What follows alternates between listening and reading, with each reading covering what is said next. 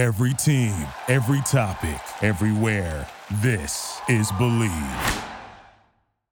Folks, are you looking to get a little action in on your old sports ball games before you go and watch them? I don't endorse the term sports ball, but it's funny to say nonetheless. Well, let me tell you what, Bet Online is your number one source for all your betting needs. Get the latest odds, lines, and matchup reports for baseball, boxing, golf, and more. Hopefully hockey. That'd be nice. Bet Online continues to be the fastest and easiest way to place your wagers, including live betting and your favorite casino and card games available to play right from your phone. Head to the website or use your mobile device to sign up today and get in on the action. Remember to use promo code BLEAV, B L E A V, for your 50% welcome bonus on your first deposit. Bet online, where the game starts. Enjoy the show.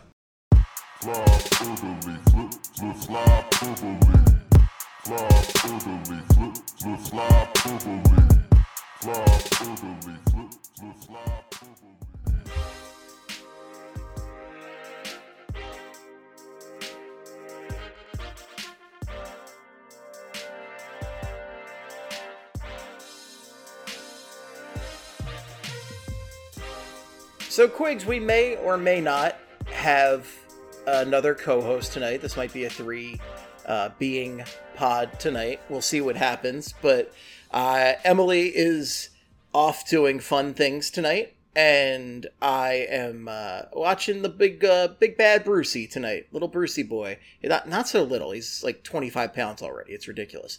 But he, uh, he was in the crate all day he was not enjoying the crate. He didn't really want to go back this evening, so we're hoping he's just going to be a good boy tonight and chill and doesn't have to voice too many opinions on the Philadelphia Hockey Flyers. But we'll see how that goes. Well, you know what? I bet he has lots of opinion, uh, lots of opinions, plural, on the Philadelphia Hockey Flyers. Like I imagine it's got to be better than you know at least half of social media. I'm willing to bet yeah, I'm willing to bet his barks and growls and mumbles about the Flyers are more coherent than what some people on X are saying. I'm not calling it that. I refuse. I absolutely refuse to call it X. What a stupid name change. Like, can you think of a worse brand downgrade than X? I I don't know what Elon is thinking. I truly have no clue where. Like, didn't he say like when he bought Twitter, he's just like, "I'm gonna fix Twitter," and like he not only has he destroyed Twitter, he's turned he's made it significantly worse, and he's turned it into literally not Twitter. It's he's destroyed it. It's gone, and he's going to destroy it further. It's and it sucks oh, yeah. because like for as much of a hellscape as Twitter is at times, and don't don't get me wrong, it can be a hellscape it's still like it's great. It's important. It, it, it's important. It's so great for following sports because you get breaking sports news in a way that you don't get elsewhere.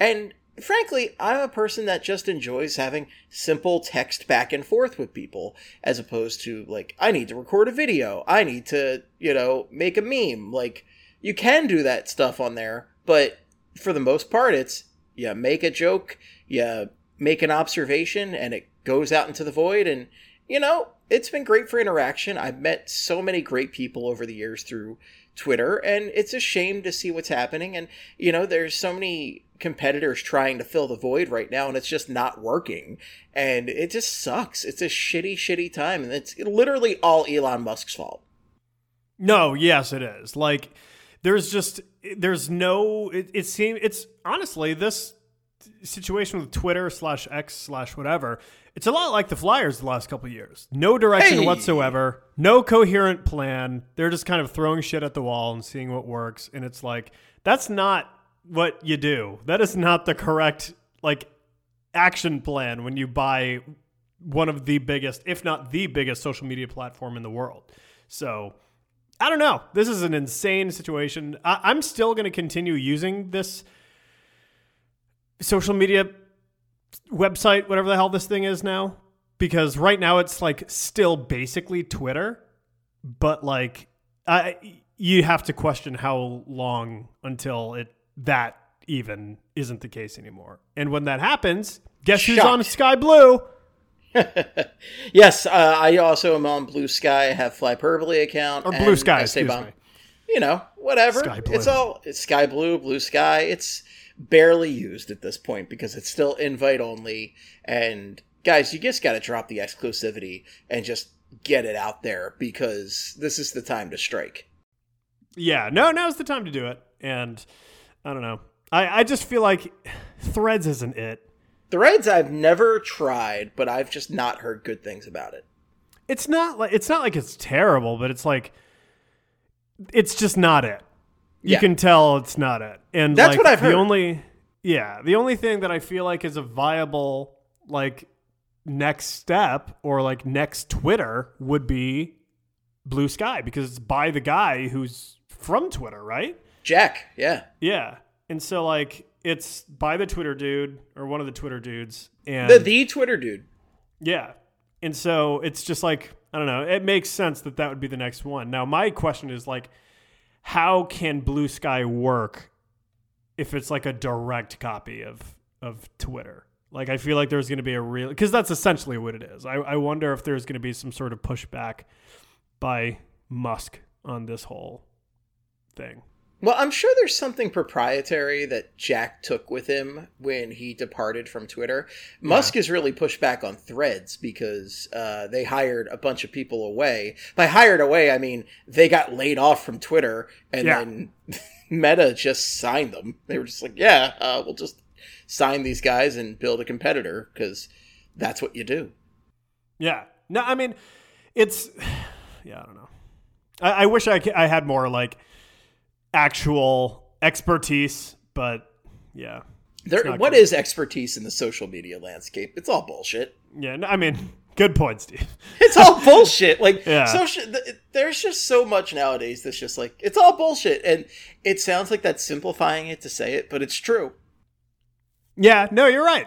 And I don't know. I'm just hoping that someone comes along and you know, because like to me, Twitter is like, I think it's the most important social media tool out there because it's like, yeah, it's great for sports, of course, but it's also important for news, like world news. You know what I mean? It's important for getting any news immediately. Like news breaks on Twitter, not the TV.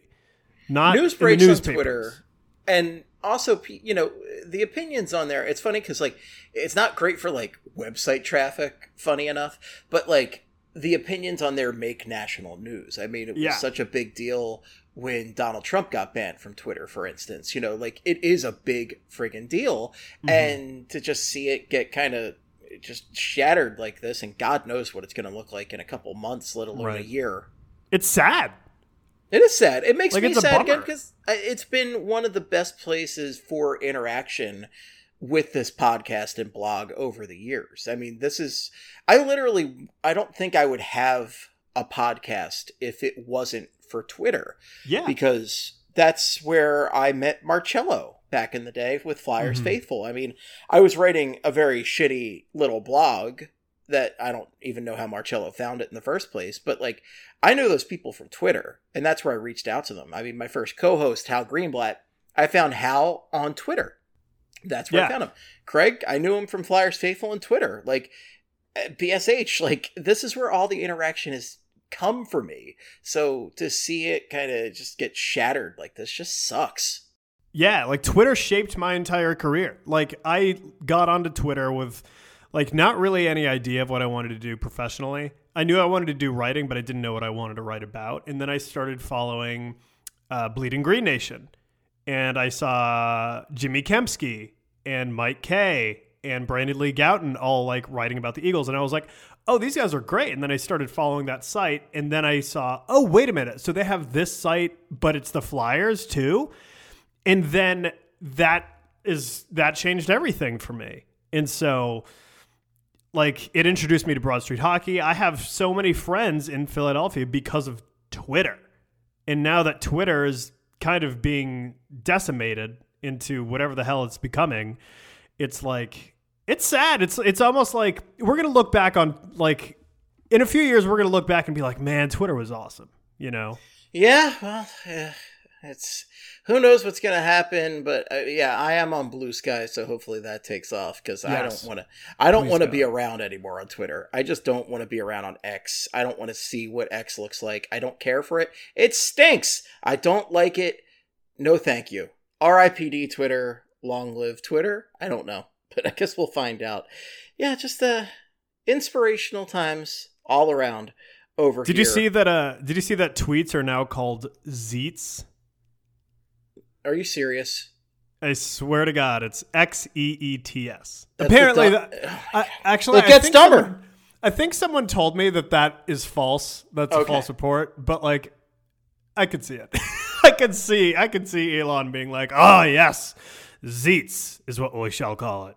He changed the name to X, which is like some late 90s shit. That's like edgy by the 90s standards. Yeah, like. Oh, it's X. Okay, Did you, you saw what he so like he has this weird obsession with the letter X, like SpaceX, and this. Did you see what he named his his most recent child?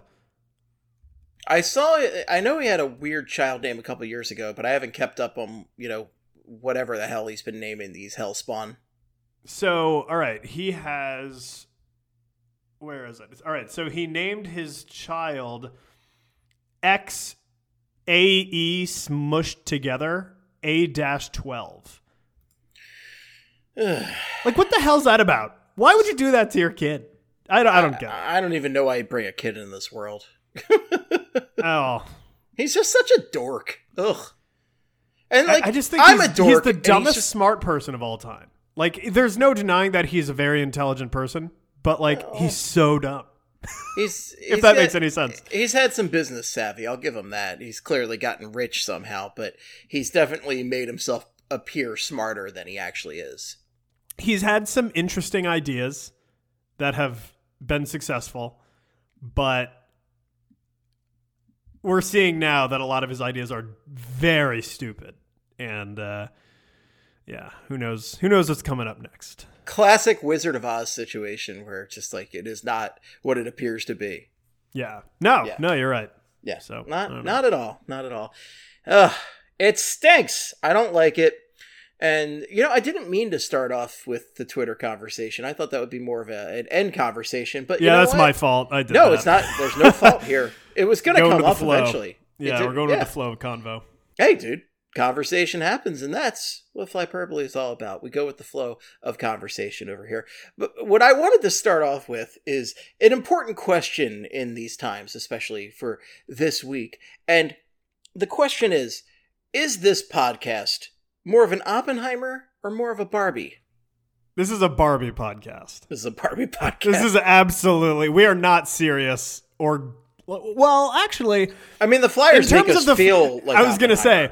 In terms of the Flyers, we are very grim people. Yes. Like we do not have a positive outlook on anything. Very depressing. But when it comes to like everything else that we talk about on here and just our general personalities, oh yeah, this is Barbie. Yeah, no, this is very much a, a Barbie world. We are Barbie girls, and Oh, I'm a Barbie girl. Yeah. That's you know that's fantastic. I actually don't know the lyrics to Barbie Girl. Life well. in plastic. It's fantastic. there it is. Okay, despite the fact that I lived through the popularity of that song, like I remember when that song came out and was like everywhere in the world, and it was what a time that was. yeah. the There's best part of uh, that song to this day is still "Come on, Barbie, let's go party." It's such a weird.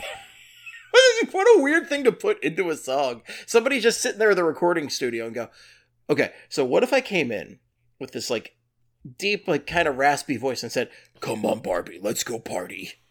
I get uncomfortable with you doing that right there. So like, Come on, Ryan, We should let's s- go pie. okay, Pie. I'm What is closing my laptop right now.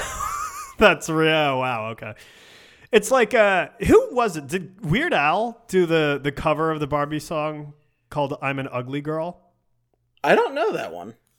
The lyrics are "I'm an ugly girl, my face makes you hurl. Sad I That sounds like it. Weird Al. I should bag it, acne everywhere, unwanted facial hair. I'm a relation to Frankenstein's creation. You're so ugly, you disgust me.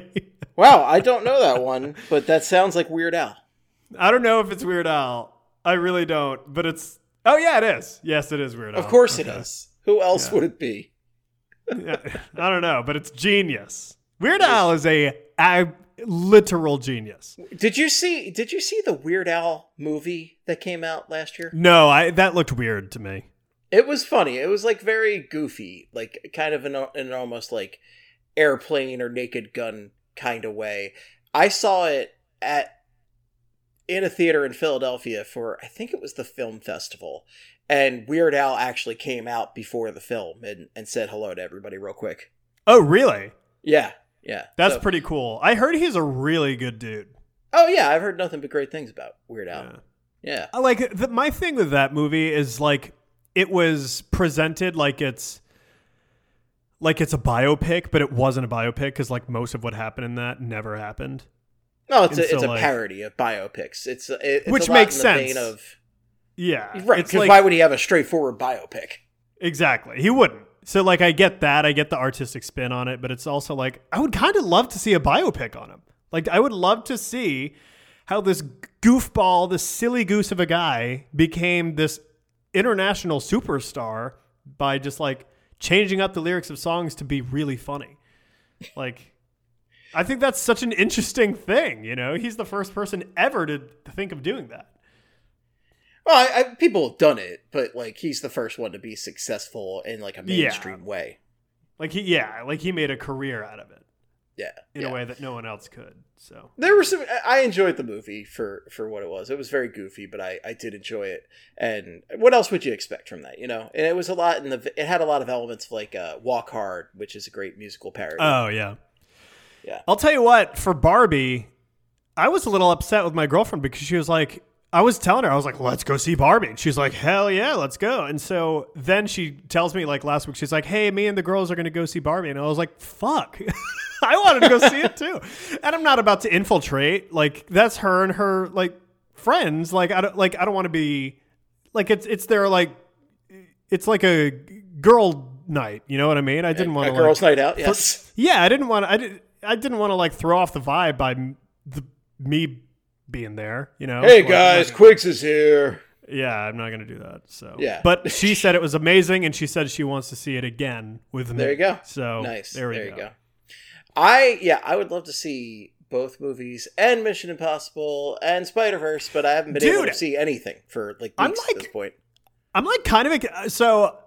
I don't ever go to the movies or anything, but like I kind of really want to see the new Mission Impossible. Oh yeah, I've heard it's great. I've heard it's It great. looks I mean, cool. The, the last few ones have been really good. So it's uh, yeah, I'm I'm all about it. They're great theater experiences too because the Yeah. stunts are so great, and the fact that most of it is practically done, which is something I really love about you know what they've done with the Mission Impossible series, and also what Christopher Nolan does. Christopher Nolan is like the king of practical effects at this point. Yeah. Yeah, I and that's like- I can't wait to see like well, I can't wait to see Oppenheimer, a film about the uh, the nuclear bomb. But like you know, Chris Nolan's never well. I was going to say never let me down, but I still don't understand Tenet, and I don't think anybody does. And if somebody tells you they understand Tenet, they are lying. There is no understanding Tenet. But uh, yeah, I just it's been tough with the uh, the Poochie here. Tough to leave him for a few hours because he's a, he's just a little guy. He can't hold it in that long for a whole ass Christopher Nolan movie. Me neither, Steve. A lot of people can. Me neither. When I get a small Sprite at the movie theater and then they give me a fucking two gallon cup, that's a small in the movie theater. Yeah, And then the I- Parks and Rec child sized. I have three quarters of it and I'm like, oh my God, I'm about to pee my pants right here in the movie chair seat or in the movie theater seat chair thing. So, The greatest trial I have had to this day is The Irishman, which is an Oh, insanely God. long movie. It's over three hours, and I saw it in the theater. I think it was also a Philadelphia Film Festival, and Yeah. I, I think we saw it at like eleven o'clock in the morning. So I had a coffee, and I had to very much like piecemeal it out throughout, just like a little sip here and there. Can't drink too much coffee. Can't get up to take a pee. There's no intermission. Got to just piecemeal this out. Come on, we can do this, bud. It was a good movie, but like there were so many scenes where I was like, all right. They could have cut I- get rid of, like, half, half hour to an hour of that movie. Yeah, like honestly, yeah. that, yeah, that was, it was a bit of an obnoxious movie. to this day, I still don't also believe the uh, young Robert De Niro beating up a guy because he moved like an old man. No, yeah, that didn't happen. He moved like an old man. It looked rough. it was not. It was not young Bobby De Niro. I've seen young Bobby De Niro beat the shit out of people. It was not that. Is that yes? Okay, I'm I'm simulcasting with the my simulcasting. I mean, I'm watching the Phillies while doing this, and I just couldn't contain. I was gonna my say, what was that? Yeah, Bryce Harper just did a home run, and it was one of those you knew it off the bat. I was like, I just couldn't help but be excited. Like, man, Bryce is John Harper is, is just John Kruk on the go- is John Kruk on the call tonight? Oh my god! John Kruk is on the call, and John Kruk's either excited or he looks like he wants to do literally anything else besides broadcast baseball. Yeah, yeah. Gotta there were times last season where there were times last season where like Krucker was just over it, and it was funny because like towards the end of the season, it was just like, oh wait a minute, and then the Phillies reeled everybody back in, and And that's how that that's actually a great great summary of how the fan base was with this team last year. yeah, year. no, it's, it's exactly how it is, and they're probably I was completely out. thing. Yeah, they probably are. I mean, right now they're tied with the Orioles, but man, Harper. I really hope Matvei Michkov ends up being a Bryce Harper for the Flyers because it's just like it's so exciting having uh, the guy, right? Having like Yes. the fucking man. Like Drew was that to an extent. I mean, I love Claude Giroux, but like I don't know, he was never like a superstar in this league, really. And Harper is a bona fide superstar. Jalen Hurts is a bona fide superstar. And I mean, the last time the Flyers really had a bona fide superstar was probably Lindros, maybe that year of Forsberg. And again, this is no offense to Claude Giroux, who I adore and is one of my favorite Flyers of all time. I, I would Uh, say and he, was a he superstar. have had a year. He had like two years yeah, of it. he had a maybe. couple years where he was incredible. Yeah, but, But like, like I don't know. Harper is just like a consistent, like every year, this guy is the fucking guy. And I, I Right. really hope Michkov is that because, like, if there's going to be something that brings the Flyers back to prominence, it would be a player like that. This is a great conversation to have right now, this very second, because as we are recording this, Inter Miami is playing and Lionel Messi is going insane. Like, literally captivating the entire soccer universe. And I'm sitting here thinking, and I, I've been, I was thinking about this before we even hopped on the pod together. What would be a like Lionel Messi equivalent for the Flyers. Like they like he comes to the team and ch- just changes everything about the Flyers. And I'm thinking it would it would have to be Michkov. Um it would have to be a free agent or some something. But like I mean it, Like, it would have to be is Mish- McDavid or like Draisaitl because, like, yeah. th- th- there's not that many people because Messi is like one of the all-time greats in Yes. football. You know, like he is one of the goats over there. Or, like it's funny to say goats plural because it means greatest of all time, but he Yeah, really exactly. is like one of the great players in the history of the game, and he's an absolute legend. So it would be like I don't even know what the NHL equivalent of that would be, but in terms of like talent, elite players, like the only guys really in the NHL that I could think of are like McDavid, maybe Draisaitl, MacKinnon, uh, Jack Hughes maybe is up there, but Jack Hughes is never going to leave New Jersey because they have him on a very reasonable deal. But what are you going to Hear hear me out, Steve. Crosby on the Flyers. Oh my god! You're welcome. I mean, as discussed on a great episode of Fuck Flyperbole Under Quarantine, I believe it was the Bill Matz one where we talked about Flyerish non-Flyers. We did concede that if Crosby was a Flyer, he would be an absolute legend here. He would just be like one of the greats. well, he would be a legend on any team. It doesn't matter what team Sure. he'd be on. He'd be a legend wherever. But but for us, it's a harder concession to make because we hate his guts so much in Philadelphia. Well, I'll go on record saying I think Malkin would be a better flyer than Crosby. I don't know about that. I mean, You know, he's a, he's a big dude. He leads the Penguins all time in penalty minutes. He Right, is not right, but- afraid to you know stir the pot after the whistle. He fights sometimes. He's not exactly good, but he has won fights. But you know what the thing about Malkin is is that he is uh he is actually a pretty consistent player points wise, but he's one Yeah. that doesn't feel consistent, and that really gets people here. And I bet they would be all over that. Yeah, no, you're right. Whereas, like, I, there's just something about Crosby, like, he can be, like, that gritty two way player when he wants to be. Like, he he really can't dig in there, and he's a pain in the ass, man. But Yeah, he, he is. He would be, you know, I guess Crosby coming here could be like that. God, that would just be such a. You know, what? I'm into it because it would just piss off Penguins funny. fans so much. They're still bitter about the time Jagr came here. Yeah, it's great. It's real. I love that. That's like Oh. so. I was thinking about that. Like that's probably the last time the Flyers had a, sim- a situation even somewhat relatable to the Messi situation with Inter Miami. Like when Jagr came to the Flyers, immediately he was total success. He was a living legend. Comes to the Flyers, continues being really good, and he helped turn the Flyers into like this really fun, exciting team that was, you know, like fresh off their championship. He like kind of helped take them to another level. You know what I mean? So I feel like that's the only kind of recent example I have of something like that happening for the Flyers. What's so interesting about that Jagr season to me is number one, when it happened, there was like a day where I was like, ugh, I hate this. I hate this. It was like a Yeah. day though, and then I changed my mind.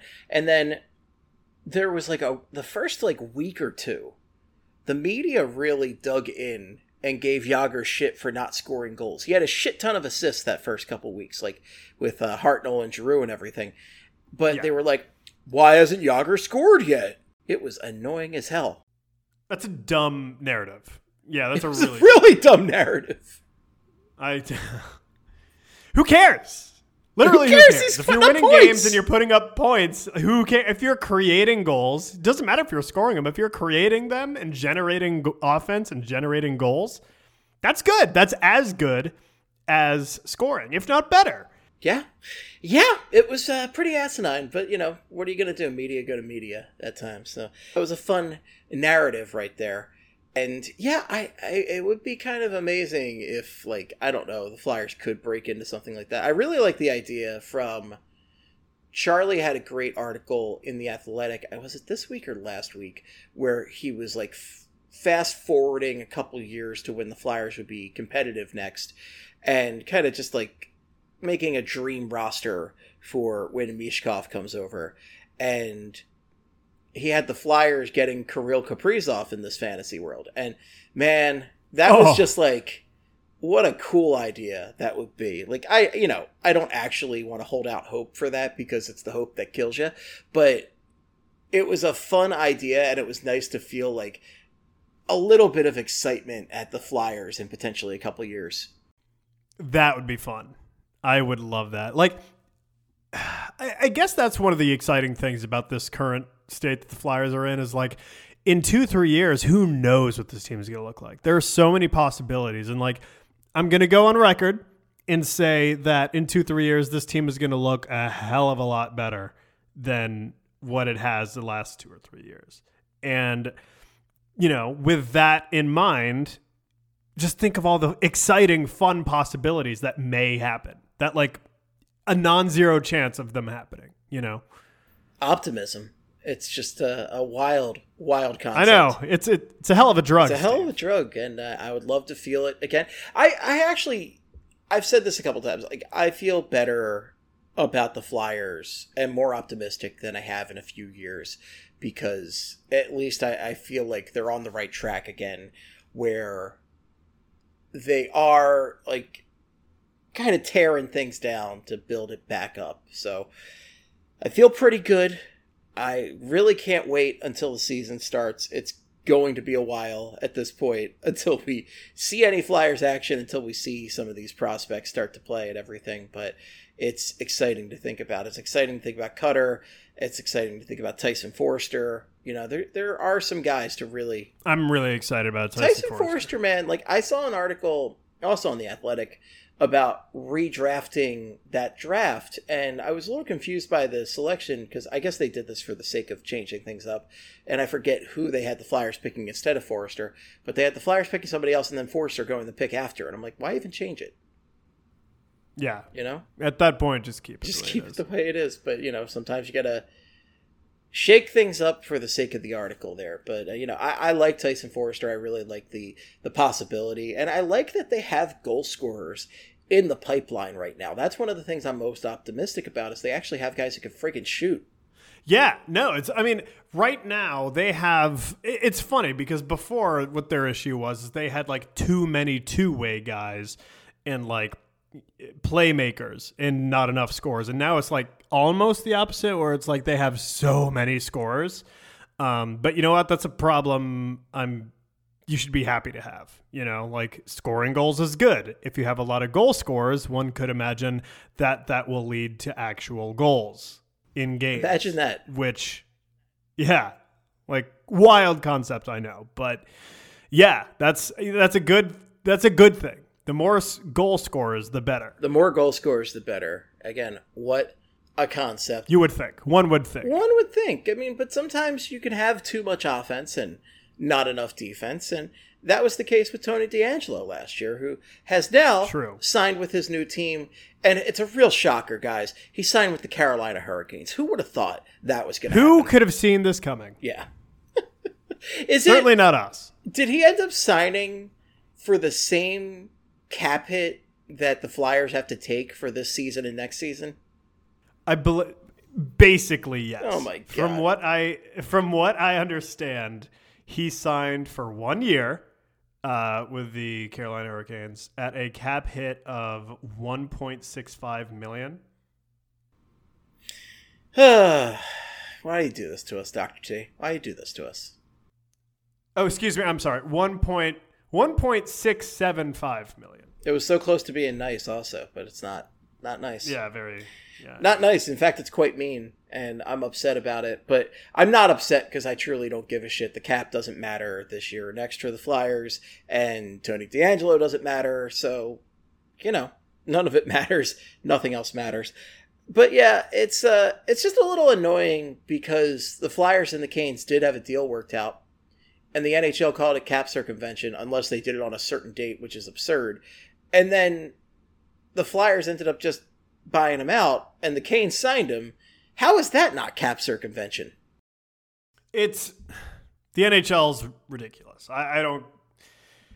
I'm not gonna dive deep into the weeds of the collective bargaining agreement because, to be honest with you, I don't know everything. I don't think anybody knows everything about the collective bargaining agreement. For the wow. NHL.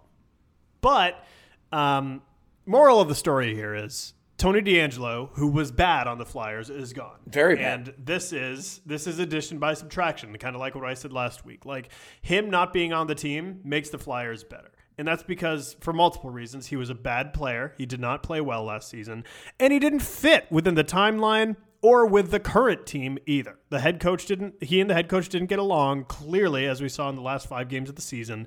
Now he's gone. And this opens up a spot for young players to come in and develop, which at this point should be the number one focus for the Flyers is like developing their young guys into becoming good, serviceable, potentially very, very good NHL players one day. Yeah, yeah, and I mean the defense is going to be weird this year. It really is going to be weird. I mean, it's It's going to be bad. It's not going to be It's good. be Like, terrible. I'm excited. I'm excited for Cam York because I think he's going to get a really big. I think he's going to get a huge role, and I think he's going to play well. I honestly, I'm ex- I, like, I think he's up for the task, but it's going to be ugly at times. Carter Really, Hart's really just ugly. looking in the mirror every day, going, "Why?" I know he's he's got to be so so not stoked for this. Like, I don't, I don't know what he could possibly be thinking. But hey, maybe if he wants to go somewhere at the trade deadline, that might work out pretty well. Yeah. I mean, he has one year left. This is his last year on his contract. Teams will be willing to sign him, will be willing to give up a whole lot to get him. So, And it, just to make note that that is uh, an RFA. He is an RFA after this year. yes, which makes him more valuable. Right, right, because that means that unless the no Flyers want him to go somewhere, he ain't going anywhere. Right. They have all the leverage. And um, if a team acquires him, they have all the leverage in contract negotiations because he can't just walk away. Should have walked away. I don't know what that's a reference to, but uh, I'm trying to remember yeah. exactly what song is. I don't know what that was. But yeah, no, Tony DeAngelo's gone. Sayonara on to on to 23 24. Now I got to look up should have walked away because uh, I'm trying to remember exactly what lyric that is, but uh, this is going to occur to me at like 2 in the morning, so okay. hmm. It's it's an 80s song. That's the only thing I can really pinpoint here. I'm definitely going to remember it like midway through the podcast, but yes. So let's uh let's go with next. How about Patrice Bergeron retired? Because that happened. Oh uh, yeah. This is like a huge hockey story. I mean, Bergeron has been the best two way forward in the league for years at this point. He might be one of the best two way centers in the history of the game. He won six Selkes. I mean, it might as well be his award at this point. The only other guy I can really think of dominating the category like this was Datsyuk. And man, I mean, hell of a career. And I don't know what Boston is going to do without him. So I know he, this is the Bruins, and the Flyers fans hate the Bruins, and Bruins fans hate the Flyers. Flyers first rival. But like, I'll tell you what, this is kind of a bummer, like a big bummer, because Patrice Bergeron, as much as you can hate the Bruins, like he has always been nothing but an absolute class dude and just like incredible, just unparalleled leader and hockey player. And it's a bummer that he's not going to be playing anymore. Like, it's sad because watching him play is so. I think he's the kind of guy that every NHL team would want to be their captain. And he's him not being in the NHL, it feels weird. It's it's really it, it feels like the NHL lost a huge piece today because they did. Bergeron is one of the faces of the NHL, and it's uh, it's just wild that he's not going to be part of it next season. It is wild, and yeah, I agree. He's a, a quality guy, a stand-up guy, great for the team, great for the league, and he will be missed. And you know, Boston though, just going back to the Bruins and how much like they're going to miss his presence. I mean, he was a huge reason why that team was so dominant last year, and I man, I don't know if who knows what the Bruins are going to do next year, but he's just like they're going to miss the hell out of him. Yeah, I mean, he was their unquestioned leader, and luckily for the Bruins, they have a lot of leaders. Like you still have you still have Brad Marchand, you still have. I mean, Charlie McAvoy's young, but like he's he's been around a little while at this point. Um, so I'd consider him a leader. Um, is a leader in his own weird way. he's not quite the leader that like Bergeron is, where he's like kind of like a rally the troops type of guy, but like he's certainly someone that has a big voice in the locker room. Right. I mean, he has a big voice, but also it's just like he's such a dominant player. And when he was hurt, that's a big reason why they got bounced from the playoffs because yeah, he just was not available and he was just so damn good. And, you know, like getting him at a discount was a big reason why they were so good last year because they could afford more talent because they had him so cheap. Ah, man, I don't know who plays first line center on that team at this point. Yeah, I mean, I don't. I don't think David Krejci is coming back. Is he? I don't think he is. And even if he was, I don't think he's a first line center. Like Krejci, he wouldn't be. No, Krejci is like he's a he's a good two C three C. He's definitely not a first line center. I'm trying. I'm trying to pull up their depth chart on cap friendly right now just to see Charlie Coyle. Would he be the f- first line center for the for the uh, Bruins? Uh, they have Pavel Zacha right now. He is not a first line center. I agree. So it might be Charlie Coyle, could be Pavel Zacha. I did not realize. Now, now let me say this: neither is Charlie Coyle. He's sure, also not a first sure. line center. So, well, you know who could yeah. be a first line center if he just had the right system and the right coach? One Kevin Hayes. It's a shame he's not going there, Steve. Bring him home. You hate to see it. Bring him home. You hate to see it. Yeah, I know. It's a. He's gonna be. He's gonna be such a good blue. He is a I really, really good think. fit for the Blues. Yeah. Man, why did Boston decide? Okay, well, Krejci and Bergeron aren't coming back, so let's sign two ex Flyers. Well, I I, don't I think- totally forgot JVR signed there and Patrick Brown. JVR and Patrick Brown. Are you kidding me? yeah, not not great. But also at the time of those signings, they may not have known that Bergeron wasn't coming back. Sure, but like, man, looking at this roster versus last year, big difference. Yeah, no, it's not great. And how crazy is it that JVR only makes two hundred thousand dollars more than Patrick Brown now? It's honestly unbelievably hilarious. it's incredible. Just masterful work all around by the last two Flyers general managers. One Ron Hextall, two Chucky Two Trades. I'll be honest, I was excited to bring JVR back when it happened, and then I, I was too, but like I saw just that contract and I was like, sheesh. they never found a fit for him on that team, and it's never. Ugh, it just stunk, and it's a shame because JVR is a legitimately good guy, and I'm glad he Great landed. dude, yeah. I'm glad he landed on a good team where he will have a chance to succeed and maybe make a cup run or something like that. I mean, I, I don't think Boston's going to make that run without Bergeron, but there's always the possibility because they do still have Pastrnak and Marchand and, and Coyle and, you know, McAvoy. They have talent. If Ullmark really bounces back, I mean, Ullmark was fantastic during the regular season, and so was Swayman. But then Ullmark was really hurt during the playoffs, I believe. Yeah. And again, I feel like their job was made easier because the Bruins had that elite shutdown first line center. Yeah. It And really makes a difference on your team when you have just an elite talent on the first line. And that's one of the big things the Flyers have really been missing the last two years is Sean Couturier. When Sean Couturier was healthy, he could drag that team into contention just by Yeah. being Sean Couturier, Mr. Chestnut Checkers. And you know, if Sean Couturier can bounce back at even like 80% of the player he was, that's going to be a huge difference maker for this team in the next couple years.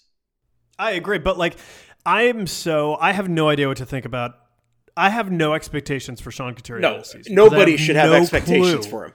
Yeah, like I feel like people are thinking like, well, Coots is going to be back, so like that should make the Flyers better than they are. And it's like, dude, I don't know if he's going to be the same Coots. I Like, want them how to can be you... bad. One more year of the tank, baby. Tank, tank, tank tankadelphia. Oh, dude, give me give me two or three more years of the tank. I don't like that's what this team needs right now. I think two years And of think- tank, and then let's get back. Judging by Danny Briere's actions, it surely sounds and and looks like that's what his vision is too. Like he's not in a hurry to get this thing back up and running. No, look at the defense he's assembled. Exactly. And like look at look at the pick for Michkov. Like if he was if he had plans on competing within the next 2 years, he would not have picked Michkov. Right, because he could have Zach Benson or somebody like that who will be ready like sooner than that. But I mean, well, maybe. We don't know about maybe, him, but I'm saying like, you know, just as an example player. But compared to Michkov, who like it's almost definitive that it's he's not going to be over for two, three years. You know, yeah. Like Yeah. the bare minimum is two years, and it's more likely three years. Steve, one thing worth forgetting about about the Bruins, there's no way they're going to regress next season. No, no, they're going to be the best team in the league again. Are you forgetting that they have Milan Lucic back? Lucic, Doc, Lucic. Lucic? I forgot they had Lucic back, and that's hilarious because they signed him to a shitty deal many years ago. They were able to dump that off, and then he just kind of bounced around Canada, and he's back, baby. I still love that old soundbite of Ryan Miller when he was on the Blues calling him Lucic. and then he called him a piece of shit. Love that stuff. I, I need more people calling each other pieces of shit. we do. There's not enough of that in today's NHL. Absolutely no way. not. Absolutely not. Now, like Lucic, Lucic is a good Puckdoku guy. Like to come up, you know, somebody who really hits a lot of intersections. He is. How good would you say you are? So Puckdoku has been like a big deal for people the past couple weeks. It's talked about in the Slack every day, and I'm terrible at it. I gotta be honest. Like, there's like one or two squares every day that like throw me off. Right, right. and I like can't I can't get like I'll come up with some really good ones. Like the other day, I think it was um you had to pick a former Capital and or like a player who's played for the Capitals and the Golden Knights, and I picked Brendan Leipsic. Everyone's Ooh, favorite. baby. There you yeah. go. so like that was I thought that was a good one. Um, I've had some good ones in the past, but like I don't know. It's just uh, every once in a while there are some that throw me off, and um, I it- blank it- on a lot of those like common team Yeah. ones where I'm just looking and I'm like, who the fuck did play for the Senators and the Stars? Yeah, exactly. And like for that one, uh, what's that one guy? Alex Chiasson. Like he's kind of like my go-to for like the the stars or in the stars and senators because I think that combination came up a couple weeks ago too, and I was like, "Fuck!" Like who? What's the name of that guy? and so also my thing is this: I refuse to cheat at all. Right. I don't- and that's I my don't do- problem. I don't do any Googling, no Googling at all. Like, there are some people who, like, they'll share their score on Twitter and they have, like, a uniqueness rating of, like, 15. I'm like, there's no fucking way you didn't cheat. There's no way. Like, The only The times people I get that- good uniqueness ratings uh, are if there's a Flyers category. If there's like Yeah. three Flyer squares, like yeah, I'm gonna get a lot of uniqueness on those because I can think of some real weird Flyers that have been on other teams. Yeah, like, for me, it's the Flyers, Wild, and Gold. Like, the teams that I've covered. Like, if I've covered the team, I'm to be able to come up with some fucking weird names. But, like, yeah, like, I, like, I, I used Brandon Pirri the other day. and it was awesome.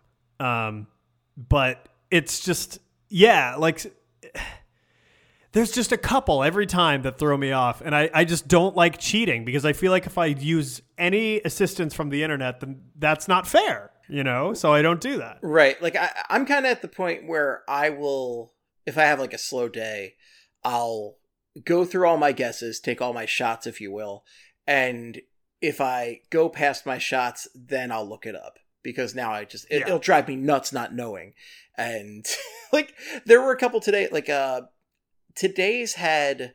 We're recording this on Tuesday. This probably won't come out until like Thursday morning. I'm thinking, but today's had one where it was like Minnesota Wild 100 plus penalty minutes in a season. And I'm like, okay, Ryan Reaves. And Ryan Reaves didn't have it. I'm like, all right. What, Oh, about, what about Chris? Derek, Bu- what about, Derek Boogaard. I, that's what I should have gone with. That's what I ultimately Yeah. found. But my next one was like, uh, Chris Stewart. Chris Stewart definitely got 100 penalty minutes in a season. Nope, nope, he definitely didn't. Okay. Great. the Islanders threw me off in that category today. Oh yeah, I, didn't. just I couldn't think of an Islander to save my life. I was like, I have no idea. So I just assumed Ross Johnston.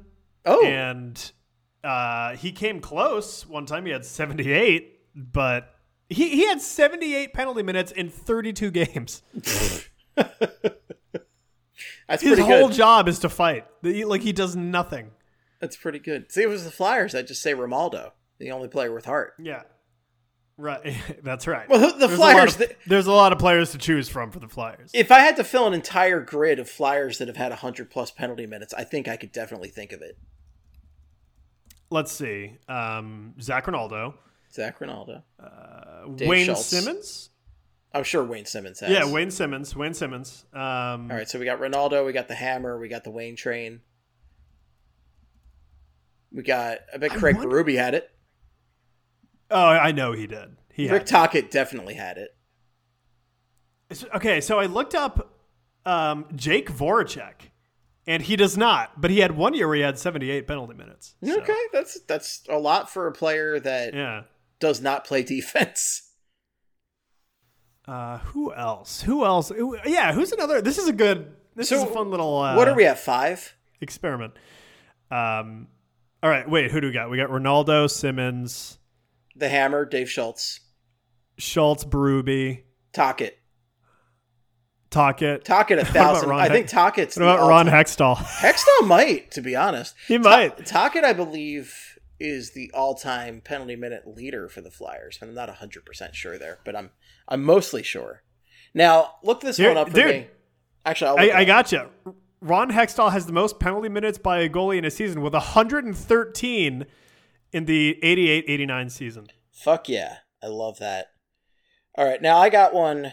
I'm going to go I'm going to say Dan McGillis. Let's see if Dan McGillis had a 100 penalty minute season for your Philadelphia Hockey Flyers. Uh He didn't. Okay, so that's a shot. Eh, incorrect on that one. Not Dan McGillis. Uh, I've got Berube. I bet. Okay, Sandy McCarthy is going to be my next guess here. Do you even know who that is? No clue. That's before, That's before my time, unfortunately. Sandy McCarthy was not known for his hockey skill, and he absolutely got 100 penalty minutes in a season.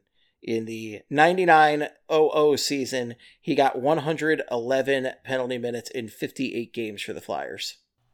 Oh, baby. Oh, yeah. Oh, yeah. Okay, we got McCarthy. So we got at least two rows filled now. So we got one more row to fill.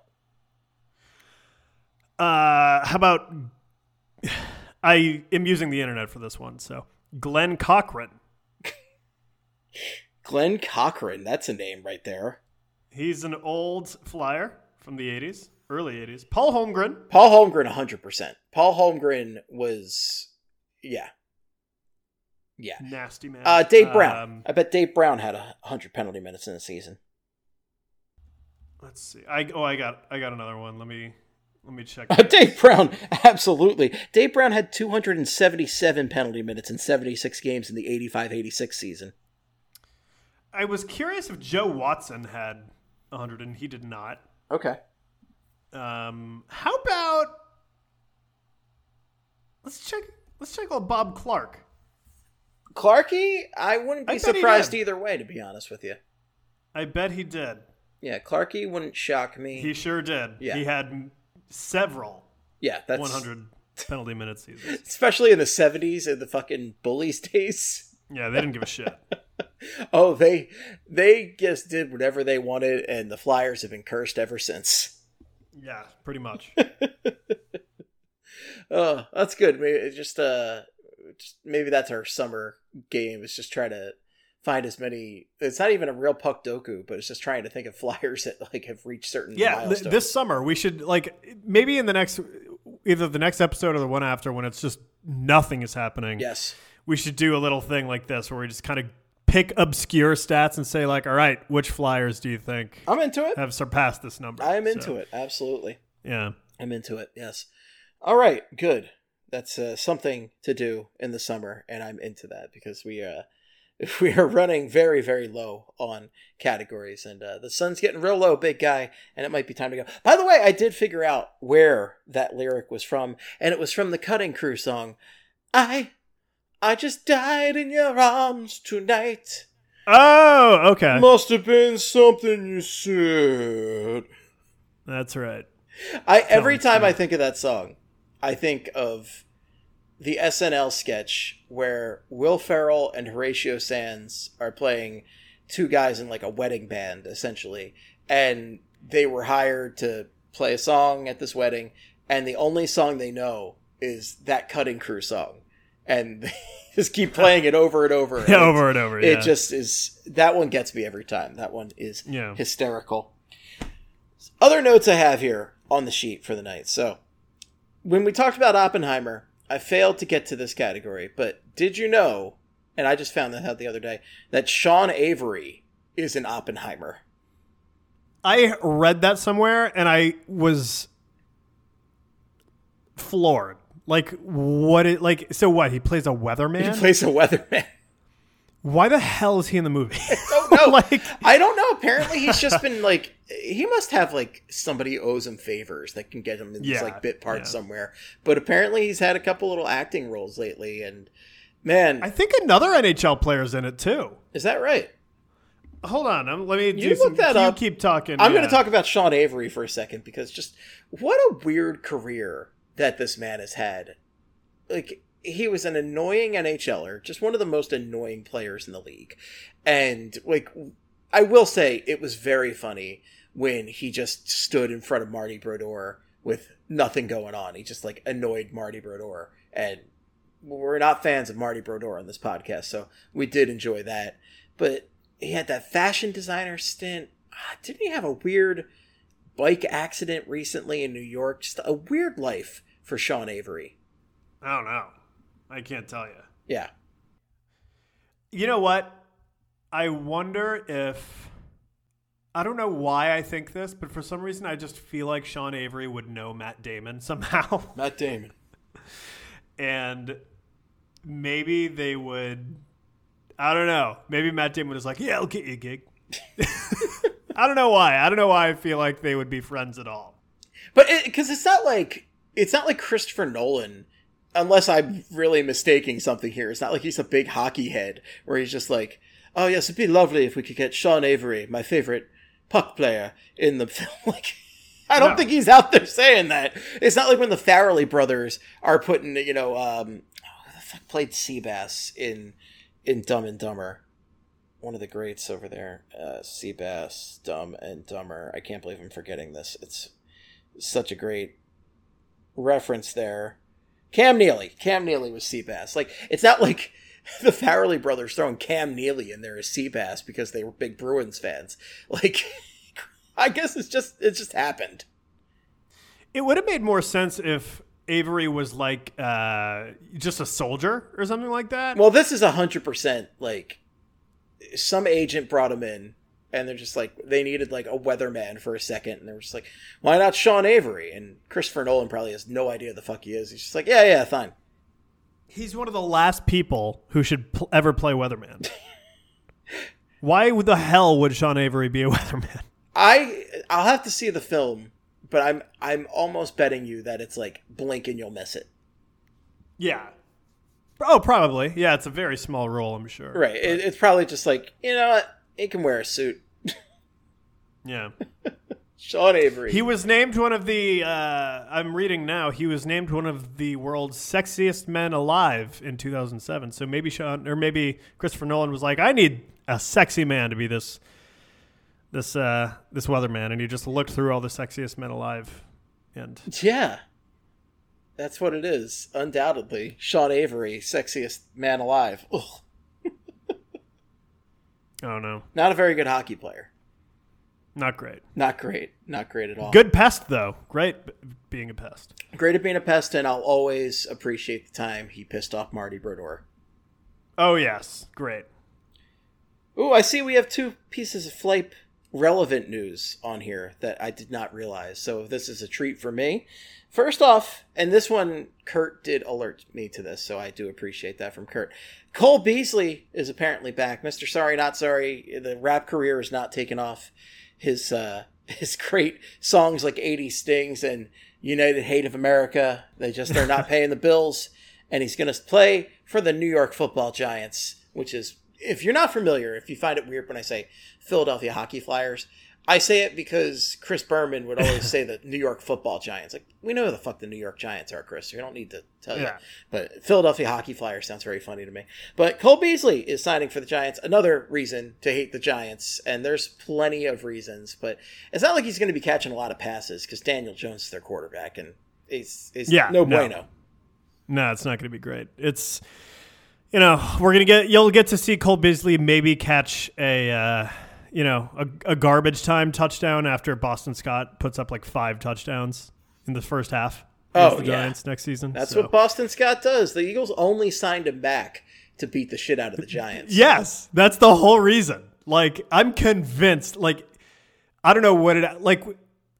I don't know. I can't explain that, but that is just the still the funniest thing in sports right now is how Boston fucking Scott just comes out of no, comes out of nowhere every every single time the Giants and Eagles face off. He just goes into sicko mode and is unstoppable. I mean, at this point, what? He's like the third or fourth guy on the running. He's probably the fourth running back on the depth chart at this point. Yeah, But I Yeah, I guarantee he you is. he's going to play in those Giants games. and he's he's probably gonna start. He'll probably start. They got Swift. Uh, who's the guy they signed from the Seahawks? Rashaad Penny. Penny. They got Swift. They got Penny. Like, they got But Gainwell. Penny's probably gonna miss half the season with injuries. so, Sure, and, and Swift might miss the other half. yeah. They got Gainwell. Like Boston Scott is the fourth on the death chart, but he will play in those Giants games and he will score a touchdown. That is my my lock of the year is bet on Boston Scott to score an anytime touchdown in those Giants games. Yes, it's this has been happening for like multi, many years now. He just goes insane against the Giants. He goes So, insane. It's a wonderful tradition and I live for it. The other It's great. It's great. The other piece of Flyperbole news I'm seeing here, and this one I did not see prior to the show, is apparently Creed is back. And what a band, what a time. I definitely did not have multiple CDs of theirs in the CDs that I uh, gave to the junk guys last month. Definitely didn't. And they're reuniting on the Summer of 99 cruise. Wow. Wear your That's right. red backwards hats and your your white A shirts and your baggy ass pants for that summer 99 cruise.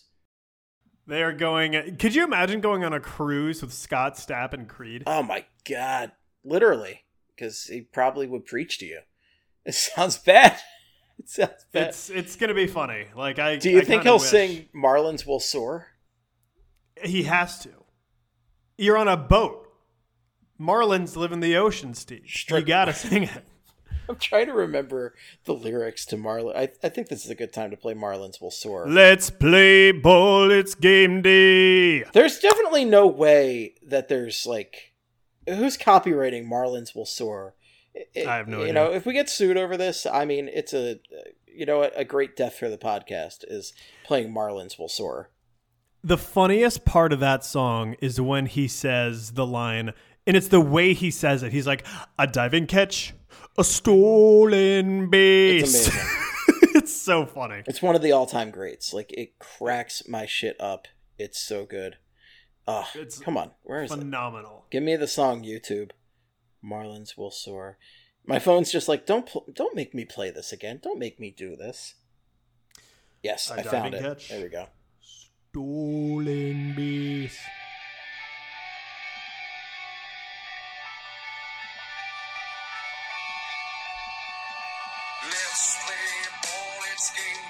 Yes. Crack. Strikeouts, base hits, double plays.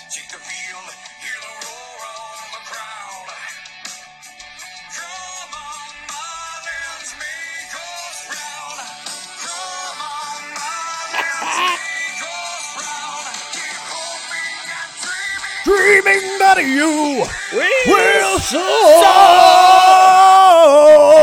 I don't know how Brucey has not been disturbed by any of this. Like he has been I guess he exerted all his energy biting the shit out of my hands before the show because like he has not reacted to any of this Creed talk, any of this like singing Marlins will soar. Like amazing. Amazing. Maybe he's broken. He might be broken. I mean, he is my puppy, so it makes sense he'd be broken. Yeah, I don't know.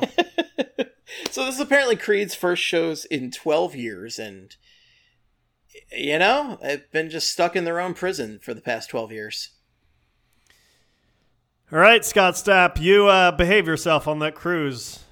You hear me? I think oh yeah, I think he'll behave himself. I, I'm I'm fairly certain that he'll be a good boy on these on this All cruise. right. I feel like I, I feel like we need to punish ourselves for one show this summer, and I really hate myself for this, but I think we need to do the definitive ranking of Creed songs.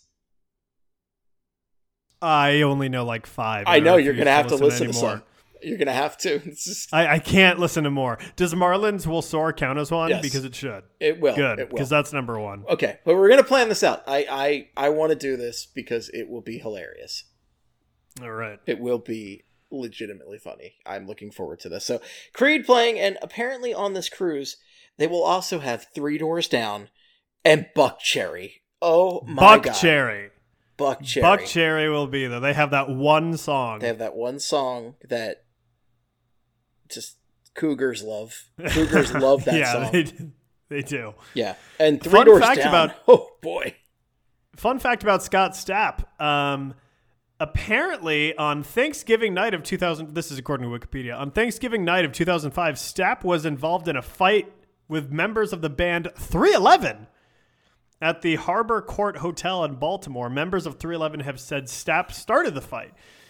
After five minutes, hotel security broke up the fight and removed Stapp from the hotel. Amber was not the color of their energy that night. No, it wasn't.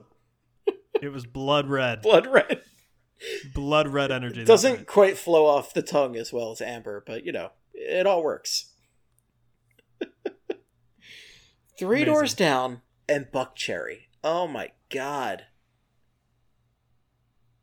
I don't know. This is not my All I can say is you better be on that cruise, everyone, if you want a good show. this is not my dream 1999 concert, I will tell you that.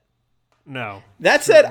I probably saw all of these bands at a Y100 festival at some point back in the day, and uh, R.I.P.D. to the great Y100 for putting on some uh, some shows back in this. Most of those festivals were amazing, and, Quigz, you, you're not familiar with this at all, but Y100 was uh, a fantastic alt rock station in Philadelphia when I was growing up, and they used to have these just like uh, these huge music festivals every summer, and they had like some awesome bands play. I'll have to send you some of the lineups sometime, but they had really great lineups. But uh, they also had some not so great lineups.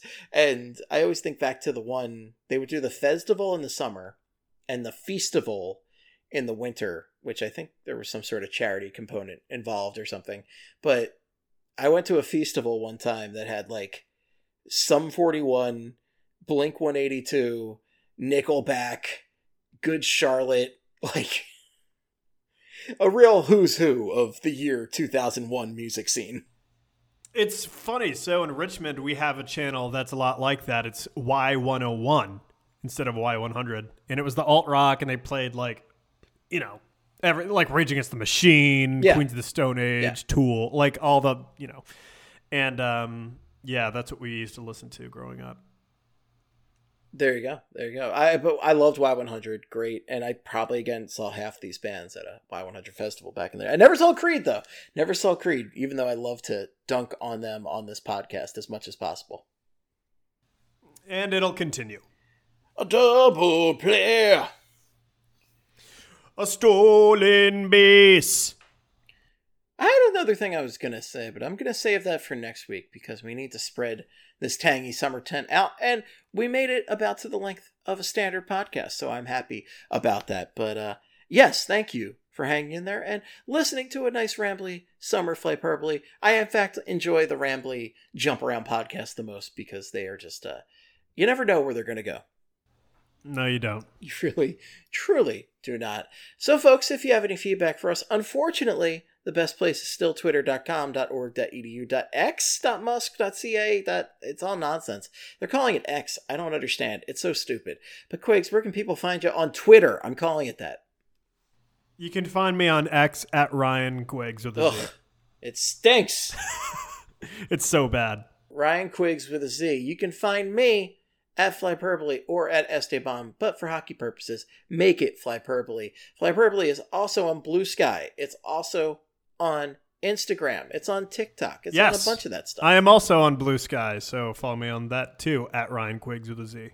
Mr. Bluesky. Yes, so we are over there. Follow Broad Street Hockey, follow BSH Radio, all of that fun stuff. You people are beautiful. Thank you so much for listening. And remember, this podcast was brought to you by BetOnline. Thank you to the great people over at BetOnline for sponsoring this show.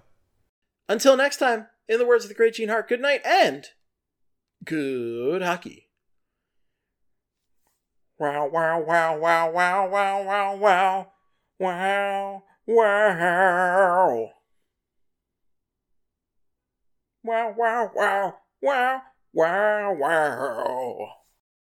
What is up, Astros fans? This is Jeff Balke and my partner, former Astro Geoff Blum from the BLEAV in Astros podcast to tell you baseball is back and we've got your world champion Houston Astros covered. Every week, we go inside the clubhouse, break down the games, discuss the players, and give you everything you need to know about the Houston Astros baseball organization with special guests and a few surprises all summer and into the postseason. So tune in to the BLEAV in Astros podcast that's B L E A V on Apple, Spotify, YouTube, and everywhere you get your podcasts. Go Astros.